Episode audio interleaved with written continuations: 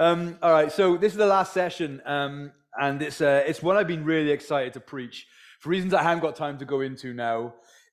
In light of some of the struggles I was talking about earlier, um, this is actually this is one of those one of those things where God is just really kind. Neil is the one that requested that I look at the two chapters that um, we're looking at today. The first chapter being Joshua Beshebeth, Ammonite. Bam, nailed it. Um, and and um, and this one that we're, we're, we're going to look at now this one is actually so foundational for my philosophy of ministry, for the way that I do what I do, but I'd forgotten all about it. So just digging into it this week has unearthed, I wouldn't say many fresh gems, but it's brought me back to the place where I can pick up some of the gems that have just blessed me so much in the past. As I've just looked at the jewels that are in this passage and gazed at them, I've been like, thank you so much, God, it's like I don't know if you if you've got a special place where you go, and like when you go there, it's like oh, every time this does something to my soul, or perhaps a certain place you go for a meal, or a, a certain person that whenever you're with them, it doesn't have the effect of sucking life out of you, but just puts fresh courage into you. This passage has had that effect on me, so um, I'm just really keen to stop rambling my intro and actually preach it to you. So, uh, um, if it's okay with you, let's just jump straight in. So, we're still in 2 Samuel 23. That's where all these guys are found. Um, so, we, we, we met Joseph, but I can't, I can't do it twice in a row. We met JB. Uh, by the way, I encourage you to. I mean, I, I, want to say I encourage you to buy my book and read about them. That's really like you know awful. I can't. I'm, I'm never going to be that bloke. But read about these men in this passage, and just like you know, hopefully you'll get as excited by me. The guy, the guys we haven't looked at, Eleazar, is a guy who fought so hard when everyone else pulled away that by the time the battle was over, the, this sword was stuck in his hand. His hand had like just literally stuck to his sword. Love that guy. There's a guy called Shammah who literally let loose to defend a field full of lentils. The most, literally, the most ninja vegan you've ever met. um, after the passage that we're looking at now, there's also some guys called Abishai, who was um, a guy who, um, humble dude that really defended the king and saved his life from, ironically, a giant.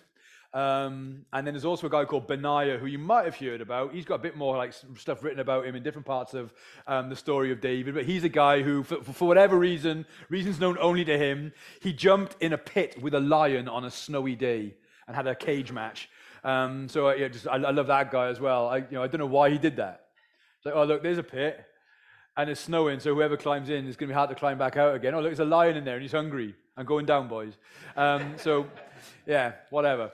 But what we're going to look at today um, as our final session um, is when I was young, I called it the three nameless ninjas. In the book, it's called the three nameless ninjas. I'm just, just to call them the three guys because I'm, yeah, I'm 46 now and I feel a bit weird saying what I wrote when I was in my late 20s, early 30s. Um, but these three guys, um, the three, um, three of the uh, 30 chief men. And so we're going to go to verse 13 of chapter 23. And this is what I like about this passage is it gets more of a narrative. We get bit, this is the chunkiest part of the exploits of the three mighty men. Most of them get one or two verses at most. Um, but listen to this, and hopefully you'll see why I, I love this passage. And I, you know, my prayer is that by the time the clock strikes one, because uh, it, it, it is only till one, not till four. Don't worry, um, or two. What's what's three hours from you? That's three. Oh my, you're so bad at maths.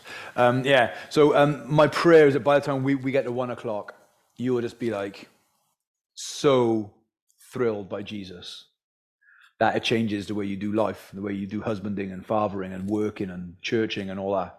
That's my hope. Listen to this, verse 13. And three of the thirty chief men went down and came about harvest time to David at the cave of Adullam, when a band of Philistines was encamped in the valley of Rephaim. David was then in the stronghold, and the garrison of the Philistines was, there, was then at Bethlehem. And David said longingly, Oh, that someone would give me water to drink from the well of Bethlehem that's by the gate. Then the three mighty men broke through the camp of the Philistines and drew water out of the well of Bethlehem that was by the gate and carried and brought it to David. But he would not drink of it. He poured it out to the Lord and said, Far be it from me, O Lord, that I should do this. Shall I drink the blood of the men who went at the risk of their lives? Therefore, he would not drink it. These things the three mighty men did. It's an amazing story. Um, and I want to share with you why I love that story so much. I think of all the, the passages um, in, the, in the stories of, of the mighty men, I had the most fun earthing this one out because there's so much in there. And to understand why I'm so excited by it, you have to understand the context. I don't know if it was if it's passed you by, but where this story starts is so unbelievably important to understand the rest of the story. So let me read it again. And three of the 30 chief men went down and came about harvest time to David at the cave of Adullam. Now, some of you guys might know about the cave of Adullam, but if you don't, Come with me to the cave of Adullam and see why I love this place. This is literally, after the cross and the, and, and the garden with the empty grave, my favorite place in the whole of Scripture. Like, it is such a compelling place that I want to take you. Um, it's a place um, in, found in 1 Samuel chapter 22. And although this passage about the mighty men was written at the end of David's life, this episode took place very early on in um, David's life. This is before David had been crowned king. It's only a few pages on from the Goliath episode. Okay, and David has had to run for his life because Saul, the king, is after him. He wants to kill him. And David has had to run for his life. Um, him and his men. He's, he's, he's fled to, to, to, different places. Um, in, in, the previous chapter, he's pretended to be an actual lunatic. Um, a bit like Blackadder goes forth when he put two pencils up his nose and his underpants on his head. David literally does something like that to try and persuade um, the, the king of Gath that he's, that he's a lunatic and therefore he, he's, he's no danger. That's in chapter 21. Then in chapter 22, David hides out somewhere, him and all his men with him. Listen to these words in 1 Samuel 22. David departed from there and escaped. So this is a place of escape. When you, when you had to run away from something, flee something, he's escaped. He escapes to the cave of Adullam. And when his brothers and all his father's house heard it, they went down there to him. Listen to this. And everyone who was in distress, and everyone who was in debt, and everyone who was bitter in soul gathered to him, and he became commander over them. And there were with him about 400 men. That's where this story starts. In a cave full of men who were ruined, wretched, wrecked, wrecked by life, bitter in soul, indebted, distressed, struggling. But they heard there's a place up there, this cave up in the mountains, but there's a man in that cave. We've heard that he doesn't turn people like us away. He doesn't reject people like us. In fact, he's willing to receive us gladly and to, and, to bring us in rather than to cast us out. One of the things that Satan will use um, with, with men in particular to try and cause damage to us is to try and isolate us from those who could become brothers to us. Men are really, really bad at coming together and, and supporting one another. They're really good at becoming holy hermits. Men can sit in church alongside other people and be completely unknown. Men can sit in church and know all the right things to do, even serve in different capacities, but not know what it is to be fully known and fully accepted. This cave is beautiful because it's a place where busted up men found grace and found hope and found acceptance and found a captain worth fighting for. This cave reminds me so much of my experience of finding Jesus, or rather of Jesus finding me. Because when I came to Jesus at 15 years old, I was all these things. I was, I was distressed. I was discontented. I was broken. I was plagued by guilt. I was so full of anger. I, was, I punched so many doors and so many walls and spoken so many words from a place of hurt and anger that I didn't even understand. When I look at these men, these ragged men, just in ones and twos, dribs and drabs, come into this cave. And in that cave being changed, it reminds me of the story of everyone who's truly encountered Christ, who arrive one way, but leave another way. Is that your experience, brothers? Is that your experience of Jesus? Is that your experience of church? Because with this king, in this cave, not yet, not yet appointed king, but already anointed king, with this king in this cave. Is that your experience of Christ and his church? May that be the kind of church that we all belong to. The sort of church when people in our communities are saying, Where can we go for, for help, for hope, for sanity in this crazy world? Who's going to speak truth to us? Who's going to put their arms around us and no matter what we confess to them, are not going to unwrap their arms from us? That's what these men had in the cave of Adullam. And that literally, that picture is my ministry. That's why I love coming back into this, this passage this week. Is that like, that's what we're, that, that's who we are. Ragged men with a great king. That's, that's what Christianity is. Not we have to make ourselves fit for the palace, but we have to come humbly to the cave. Or if I put it in a New Testament context, we come humbly to the cross, where we see the most unlikely of kings. Not a king hiding in a cave, but a king hanging on a cross. But with exactly the same invitation to exactly the same kind of man. You messed up? You wretched? You broken down? Has life smashed you? Have you failed? Do you feel unwanted anywhere else? Unloved, unacceptable? And come. Literally, that picture of Christ on that cross with his arms stretched out. Not just a picture of sacrifice, but a picture of welcome. Because those, those nail pierced hands came off that cross. That dead body was animated back to life by the power of the Holy Spirit. And the Jesus who said, Come to me, all you who are weary and heavy laden, and I'll give you rest, stand still with his arms open, saying, Who wants me? Who's coming? Bring your mess, bring your struggles, bring your questions, bring your doubts, bring your fears, bring your shame, bring all of it. I will not turn you away. If any man comes to me, I will in no wise cast them out. 400 men in a cave must have stunk. I mean, you know, if you're hiding from the, from the soldiers looking for you, you, you don't even go outside to go to the toilet, do you? Maybe very late at night. That cave must have smelled of BO and all sorts. But what a place. What a place. It's no wonder those men loved David, man. When they were just like, they had no hope and nowhere left to go. Here's a man who doesn't turn us away. Guys, that's what Jesus is meant to do to our hearts. When we hear the name of Jesus, that's it's meant to be like, I've got no one like him. There's no one like him. Others let me down. People let me down. Even those closest to me let me down. And I've let them down. All our relationships are scarred, aren't they? Who here has a perfect relationship with anyone?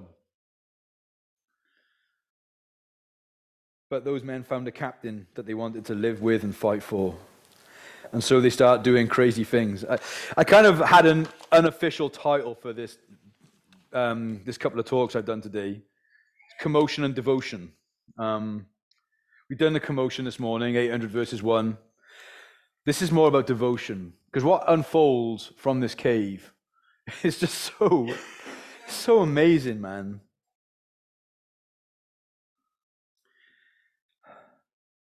God, I pray that as I just share these words, that you would do a deep work in our hearts. And I pray, Lord God, that I won't preach this as a hypocrite. Lord, you know this passage means so, so much to me.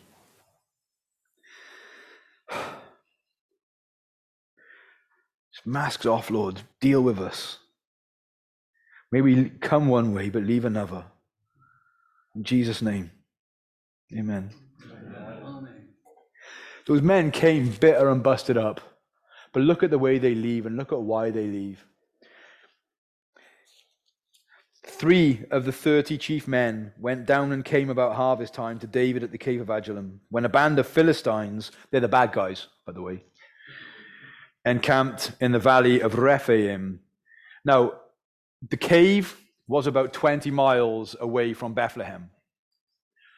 20 miles is a weird number which I keep finding in the Bible. That's also the difference between the Jerusalem and Jericho in the story of the Good Samaritan. But it's also like the distance between Cardiff and Pontypool, the only two places I've ever lived.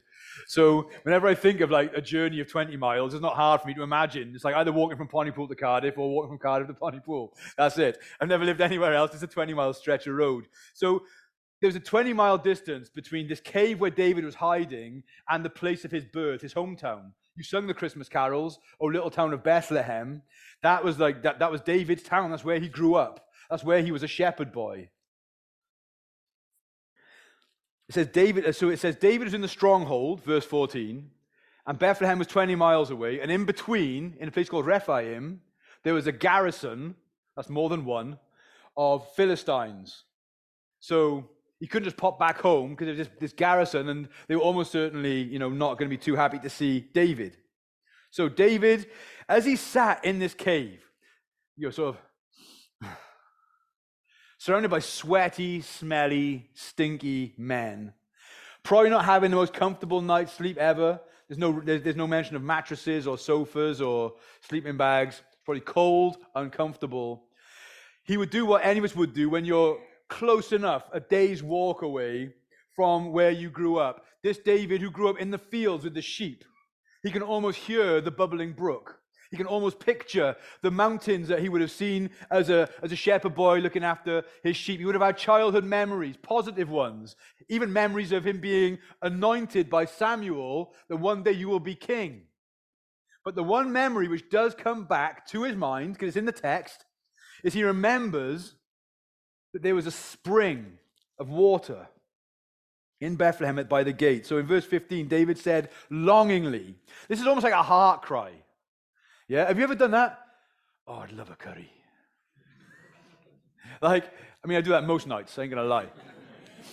Last night, my wife was listening closely enough um, to, so like, my daughter said, Mum, something has like made my little pencil case wet. I said, it was probably a Chinese meal, love hoping that Michelle would hear. She goes, "Oh, do you want Chinese?" night?" "Oh, yeah, I would. That's, that's great." So we actually we actually did have a Chinese last night. It worked. Um, so I've got a little strategy for future uh, weekends.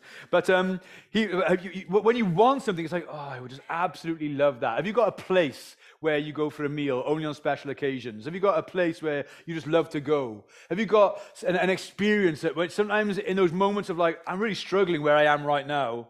Oh, what I wouldn't give to be here to do that, to eat this, to drink that. Well, David has that. He says, Oh, that someone would give me water to drink from the well of Bethlehem that's by the gate. He knew exactly what he wanted. Obviously, it was almost wishful thinking because between David and this water that he craved was a 20 mile stretch of dangerous road, not least because there was a garrison of Philistines between him and what his heart desired. But what I love about this story is that there were three men. Now, there were 400 men in that cave. You read that in the text. 400 men. But only three were close enough to the king to hear the cry of his heart. Isn't that interesting? Only three were close enough to their king to hear the cry of his heart, which is why I believe that this is a story that's all about devotion. Being close enough to God to know what He wants for us, to hear the cry of His heart. How close are you to your God? How is your walk with the Lord? Do you read the Bible dutifully? Or do you read the Bible because you want to hear his voice more than anything else in all the world? You take time on your own to pray to the Lord, to spend time with the Lord, to seek the Lord? Or do you just hope that in your busyness, God might zap you with special instructions from time to time? Do you go to church having prayed for the pastor or whoever's preaching to bring a word and for you to have a heart that's soft enough to receive it and to gladly obey it? Or do you turn up at church exhausted, flustered, saying, Oh, I hope there's something good for me? Are you familiar with the voice of your Lord? Jesus said in John 10, after describing himself as the good shepherd, he said, My sheep know my voice. It's unmistakable to us. I can ask you this challenging question? When was the last time you actually remember God speaking to you through his word? Either in your own devotional time or through like the life and ministry of the local church. Or through a friend encouraging you? When was the last time you heard his voice to the point where you thought, this isn't just meant to make me feel good, this is meant to change me? This is meant to cause some kind of response in my heart to go. Because, guys, that's what Christianity is. Christianity isn't just being part of a church, turning up on a Sunday, paying your tithe, volunteering from time to time, and hoping that when you get to heaven, is you know that you're still sort of hanging in, hanging on in there. The Christian life is an adventure to be lived. God has got good works for all of us to do. Every one of you. If you're listening, God wants to do God wants to do things in you and through you. This world is in bits. There's so much struggle. And yeah, we got our own struggles, but he doesn't just want you to pray for you know, the, the broken world out there. He wants you to be part of the blessing, part of the solution. He wants you to be close enough to hear his voice, close enough to know that you might be bold enough to go. That's why I love this story. They didn't just like think, yeah, we now we know what's on what's on David's heart. Good. Because if I was to ask you what do you think God wants his church to be doing, you could tell me. Does God want him, his church to make disciples of all nations? Yes, you know the answers. Does he want us to, to show justice and love mercy? Yes. Does he want us to sing praises? Yes. Does he want us to be involved in world missions? Yes. Does he want us to be involved in, uh, in, in, reaching out to our communities and, and, and, helping the weak and the needy and, and caring for the sick and the vulnerable? Yes. But guys, it's one thing to know it up there. It's another thing to hear Jesus say something so powerfully and so deeply to you that you're like, I've got to go. It doesn't mean that you have to go and do a 20 mile stretch, take out some soldiers on the way, and go and grab whatever it is that you think Jesus wants. But are you close enough to Jesus to know if, if his spirit is stirring you, spurring you, wanting to use you for glorious, beautiful things? See, we're not saved by good works. Praise God for that. Because, like, that creates two sorts of people. If God was going to bless us and save us on account of our good works, then those of us who are really good at good works would feel really proud right now, really smug. Hey, I'm doing loads of things for Jesus. I'm involved in this committee, this rota, this ministry. I do this, this, and this for the Lord. I give this much money to the church. God's going to bless people like that. They're great. I'm at the top of the list for blessing. But then there's others of us who are like, man, if God's only going to bless the people who do good works, well, I suck at good works. I'm rubbish at living for Jesus. My life doesn't measure up. So if God's only going to bless the people that are good, then I'm stuffed. Praise God for Ephesians 2. Amen? It's by grace you have been saved. So none of us can boast. He doesn't save us because we do good works. He doesn't save us because we're the right stuff. Those who came to the cave of Adullam didn't look particularly capable of particularly good works. They were in debt. Their tithe was going to suck. They were bitter in soul. It's very hard to serve with joy when you're just so brokenhearted. They were distressed. But they were welcomed because their king understood grace. But Ephesians 2 doesn't stop with we are saved by grace, not by works, so that no man can boast. Because can anyone remember how it goes after that? We're not saved by good works, but we're saved for good works, prepared in advance. Isn't that amazing? That God's actually got good works for us to do. But obviously, he only means the spiritual elite, right? The pastors, the full timers. They're the only ones that God's got good works to do. That's why you pay the pastor. So he does all the work. You work your job, you pay his tithe, he does the ministry. Bam, everyone's happy. Is that how it works, Neil? Yeah, pretty much.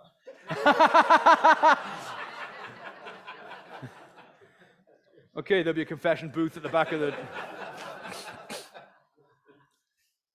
For we are his workmanship, created in Christ Jesus for good works, which God prepared beforehand that we should walk in them.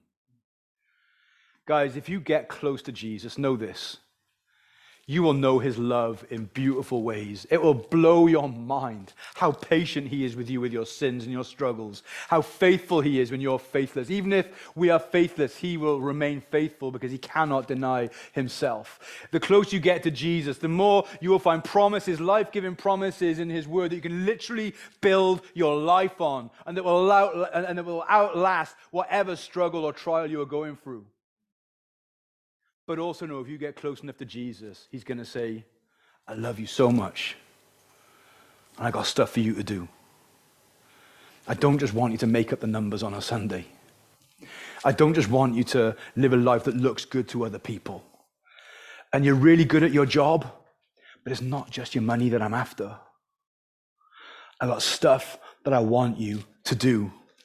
And I prepared specific ministry just for you. If only you listen. And the life of devotion, where we hear God's voice and know his grace, is alien to men on the whole. Because we're a lot better at pragmatics than we are with devotion. The ladies can be the ones that have a relationship with God. The ladies can be the ones that are faithful at prayer meetings. The ladies are the ones that can talk about their feelings. The ladies are the ones that are comfortable gazing upon the beauty of the Lord, as Psalm 27 commands us to do. We're men, we're pragmatic, we just want to do stuff. Well, the danger of that is that if you just do stuff, but it's not coming from in there, it very quickly slips into religion and either pride or despair, depending on how good you are at the stuff you're trying to do for Him. But if you allow your heart to be open to Christ and to say, Lord, today, speak to me afresh. Let me hear your voice again today. Like one of the things that scares me, as I've, I've, been a Christian now for 31 years, not that I'm counting. In those 31 years, there are Christians who I remember as a youngster hearing them speak about their relationship with God and being like, wow, they, they really hear from God. Their experience seems to be real and seems to be lived. And some of these are even in my own family. But then as the years ticked on and they started to talk about their experience of God, it's more, I remember when. I remember when I was like younger, God said this. I remember this time, you know, in my in my 20s, I was in church and I was involved in this ministry. And all of a sudden, the experience of listening to God wasn't present and lived, it was past, almost rose tinted. Brothers, we need a daily living relationship with the Lord. Don't rest on past mercies. Don't rest on past moments of joy of serving Him. You need to hear His voice today. You need to be seeking Him in His word today because otherwise you're going to be just running on fumes. You need to hear him commend his love to you today. You need to bask in the glory of his grace today and tomorrow and the next day and the next day. Because yesterday's grace isn't going to suffice for today, let alone for tomorrow you brothers who are further on in the faith, you've been, you've been doing this for quite some time now. Don't just wait for heaven to enjoy that relationship again. There is breath in your lungs. I say this with love in my heart, not with any sense of retribution. There is he, there's breath in your lungs, and your heart still beats because He still wants you actively, passionately involved in His ministry and in His life, uh, uh in the life of His church, and in His mission to reach this world today. I love those guys. They heard the heart of their king. The king wants a bottle of water. We're getting him a bottle of water. 397 men didn't hear that cry. Three did. And they did something that, in the words of Maximus the Gladiator, echoes in eternity. We're still reading about it in 21st century Britain because they were close enough to hear the heart of their king. They said, Let's go. And so they go and they, uh, they do exploits, man. I mean, they do some serious exploits. They walk 20 miles. That's an exploit these days. And, and 20 miles back. That's 40 miles. Any of you guys done that recently? The stepometer on my, on my iPhone wouldn't know what was happening. It, it, it would assume that my phone had been nicked if, uh, if it suddenly said, you know, 80,000 steps or however many it is to walk 40 miles. You're like, what's happened to Dai? And with my arthritis, that's not going to happen. But they went, they fought, they got that bottle of water, and they came back. Why? Because they loved their king. He could have asked for anything and they would have done it for him. This is a king who transformed them, gave them their life back. They came one way, they left another. They came distressed. They left with mission and purpose and love and courage. That's what Jesus does to men who come humbly. He gives grace to the humble. Are you close enough to hear him say what is really on his heart? They were close enough to know, but they were also bold enough to go. They went, they fought, they brought it back. They broke through the camp of Philistines, they drew water out of the well of Bethlehem, and they carried it and brought it to David. Do you know what exploits God's got for you guys? I wonder if some of you, again, not, not, not a prophetic word, because I, I, you know, just a thought. Maybe some of you know exactly what it is that God's got for you to do, but you just, you just got some business you want to handle first yeah, I kind of think I know what God wants me to do in my life or how I could serve Him. But right now, I've got this. I'm, I'm in this relationship, and it's not really uh, right. And so, until I'm out of that relationship, or dealt will put it right, I can't really serve Him. Or I just want to make some money, show, show, show, show myself up, and then maybe I'll I'll respond to, to, to what God has got for me. I just got this habit that I can't kick, and until I've kicked that habit, then I can't really respond to the Lord. What is it that that some of you know what it is that He's got for you to do? I really believe that. Can I encourage you, if you, if you think before the Lord, you know what it is that He's got for you to do, then just spend some time praying before you go home today and say, Lord, whatever it is that's stopping me doing what I know you've called me to do, could you just flood my heart with so much of your love that I can't stop myself doing what you've called me to do? If you need help or pastoral care for doing that, then speak to your pastor and get some help. But maybe you don't know what it is that God's got for you to do. But would you be open to ask Him? See, I don't think that God calls us all to do great exploits on the scale of this, you know, which are remarkable, really, that require, you know, weaponry and stamina that's beyond most of us. But he, He's calling us all to do something with our lives. Maybe the great exploit that He's got for you to do is just to love your wife better. Maybe every time someone preaches on marriage in church, you feel really awkward because, like, you know, man, there's some work needs needed doing there. Maybe your parenting just sucks. Maybe you're so distracted by righteous things, work, or like, you know, good deeds, or even serving the church, but your kids and you don't have that relationship. Maybe you know that God is saying you need to put down some of the things that you're doing and spend more time with your kids while you still got a chance to do that. Maybe some of you know that it just means like being more courageous in the workplace and speaking up for Christ. Maybe for some of you, you're open to international mission. There's, there's an, a, a, country that God's put on your heart that you're thinking, should, could I use my skills to go to that country and you know, take the gospel with me? Or is that just too scary? Or maybe you should take that seriously. Maybe you know the church that you're in is struggling for people to fill ministry positions and you have the skills to, to fill that, but you just you, your time's a bit too precious and you'd rather not. Maybe you need to reconsider whether or not you could actually do something to serve the church. I don't know. But listen to the voice of the Lord. Get your ear next to his scriptures, and you will hear what God wants you to do. Myself and my, myself and my wife have been meditating on this. Uh, it's, it's, not a Bible verse. this is far less spiritual than that. There's an old like picture of an argument between the sun and the wind over who can make the man on the pavement take his jacket off first. You might have heard this story. Um, so the wind goes, I can make him take his jacket off easy. Watch this. And he blows this cold wind at the man. Thinking, I'll literally blow his jacket off him. But the only effect that that coldness has is to make the man wrap his jacket around himself tighter and say, There's no way I'm taking this jacket off. And then the sun says, When you're ready, I'll have a go. And the sun just shines, beams, and pours warmth from the sky over the man who's got the jacket around until the end. He's like, this is, this is, this is really, really hot. I don't, don't need this jacket now. And he undoes his jacket and he takes it off and he puts it down.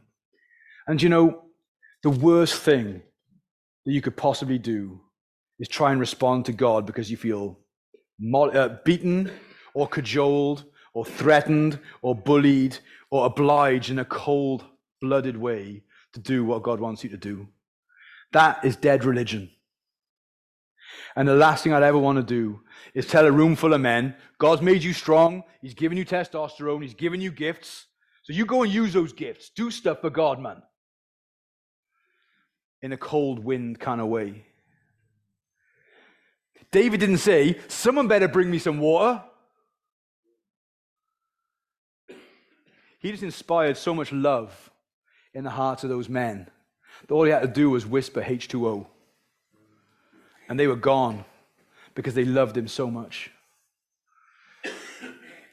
In many ways, the answer to what is it that God's got for you to do is not the most important question that I want to leave ringing in your ears today.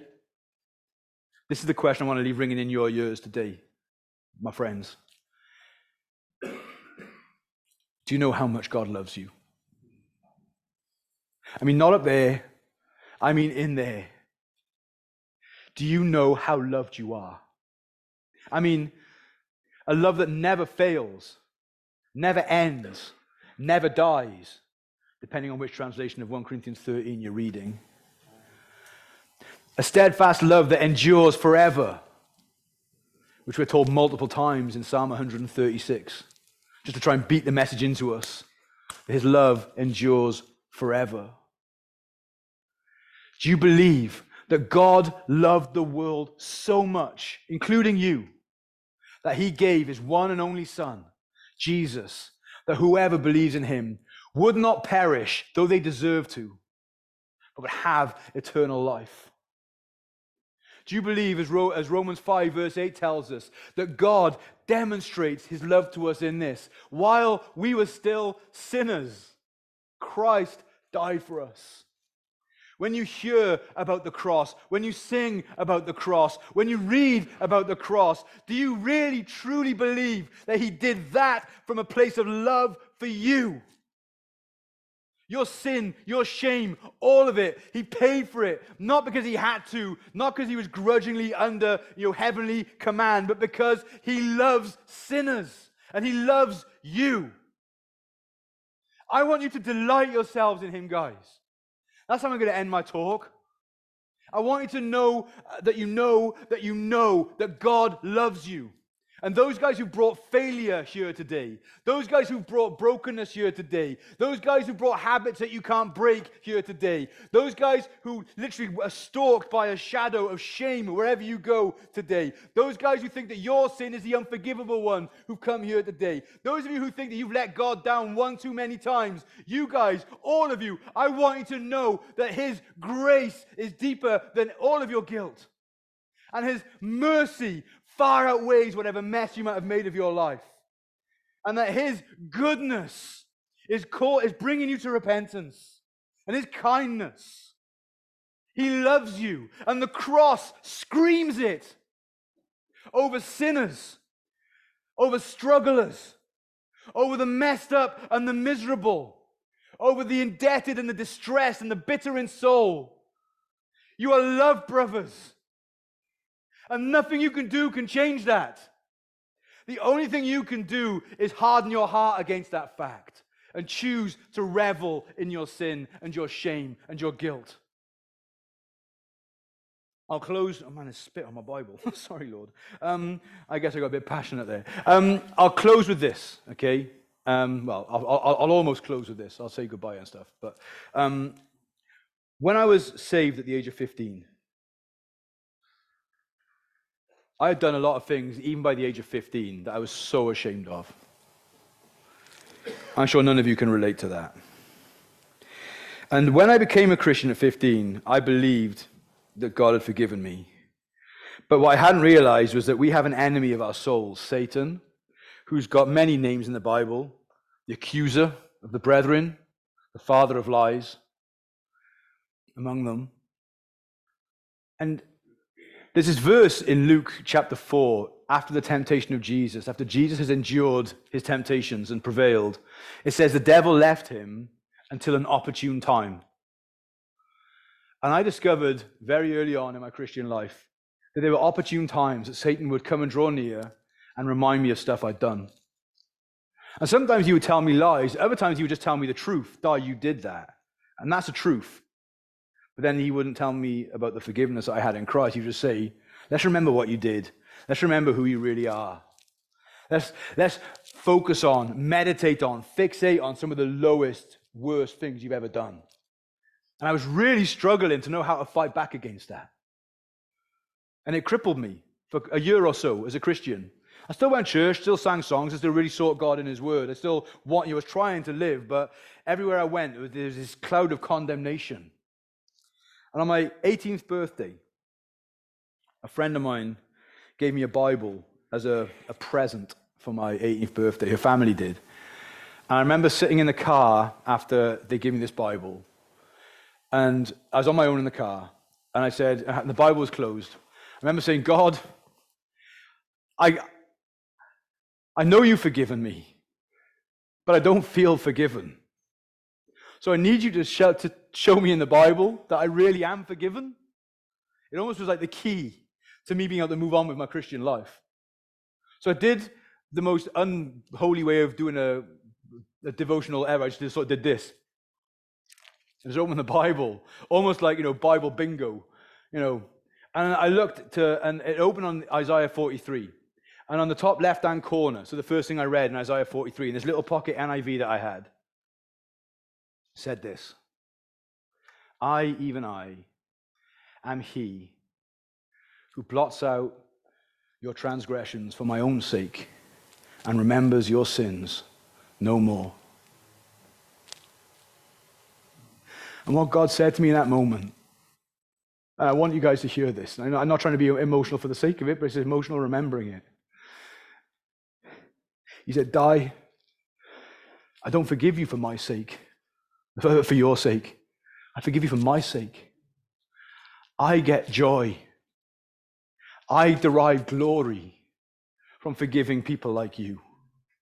And if you choose to not receive my forgiveness, then you are depriving me of the glory and joy that is mine in forgiving someone like you.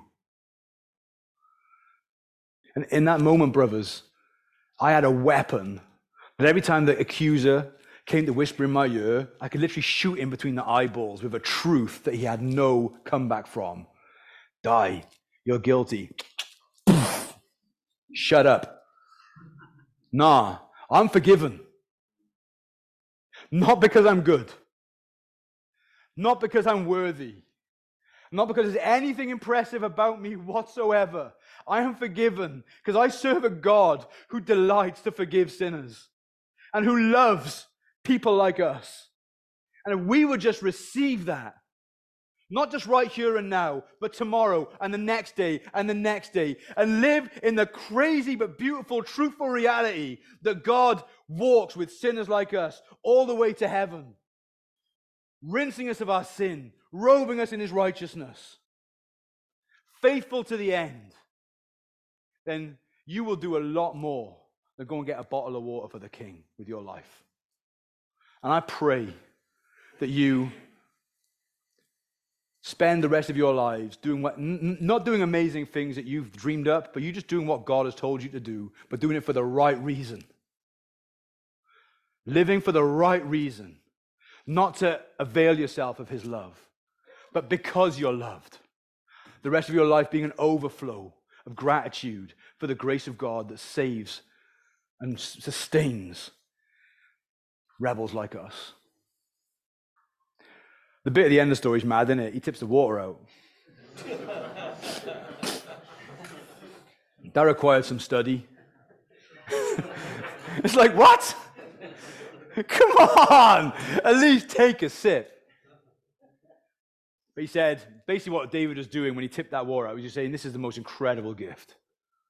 I'm going to make this way more, way more precious and way more beautiful a gift than just something which serves me. I'm going to pour this out to the Lord and say, This precious gift, the most precious thing I have in this cave right now, Lord, even that is yours. That's what worship is, guys. May we never be guilty of laying up treasures for ourselves on earth. May we lay all our treasures down for the greater treasure, which is Christ. Amen? Amen. Can I just pray for you? I know, I know you're probably closing prayer, but I like praying. Is that all right? Yeah. Lord, bless my brothers, each of them wherever they're at, each of them whatever's going on in their lives right now. Lord, I pray for a deep, deep awareness, knowledge of, joy in your love for us.